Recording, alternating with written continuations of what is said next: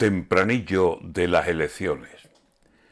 El 19 de junio es día de San Romualdo, y si les parece poco con celebrar solo un santo, también pueden celebrar San Protasio y San Gervasio.